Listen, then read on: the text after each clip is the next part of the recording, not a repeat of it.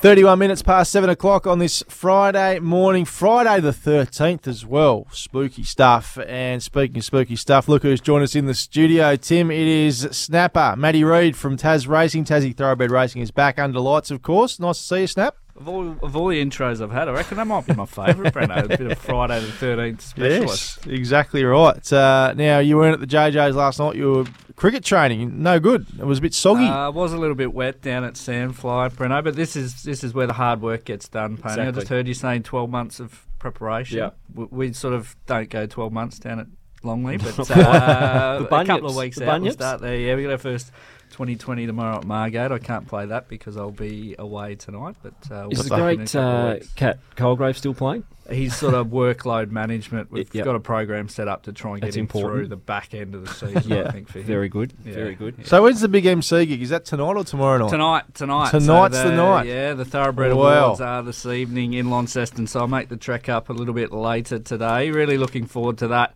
Uh, I think we've got about 200 in attendance, but for those that can't get there, Breno uh, live streaming on Tasracing TV, so head to the website and watch that.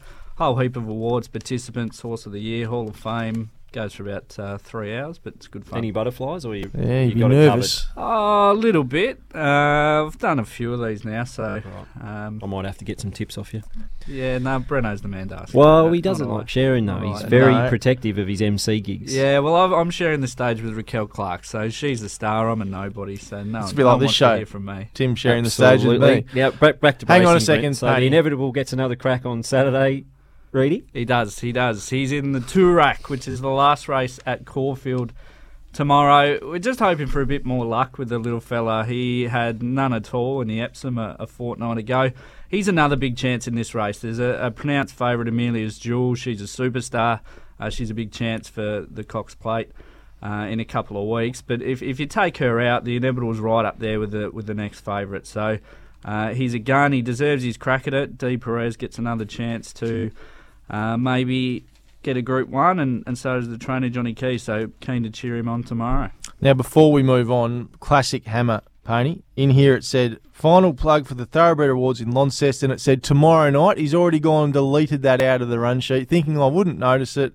Luckily, I picked up and asked Snap straight away. 360 feedback for Hamish. He's still up to his old tricks. Shoot him with that Nerf gun right now. Thank you. Bang, straight into the head too. Very nice. Now, Snap, harness racing returns to Burnie tonight. Uh, the first meeting up there since March. Yeah, it does. Uh, seven meetings for the season in Burnie. It's an incredibly pic- picturesque little track. It's sort of a lot different, the racing there from Hobart and Lonnie.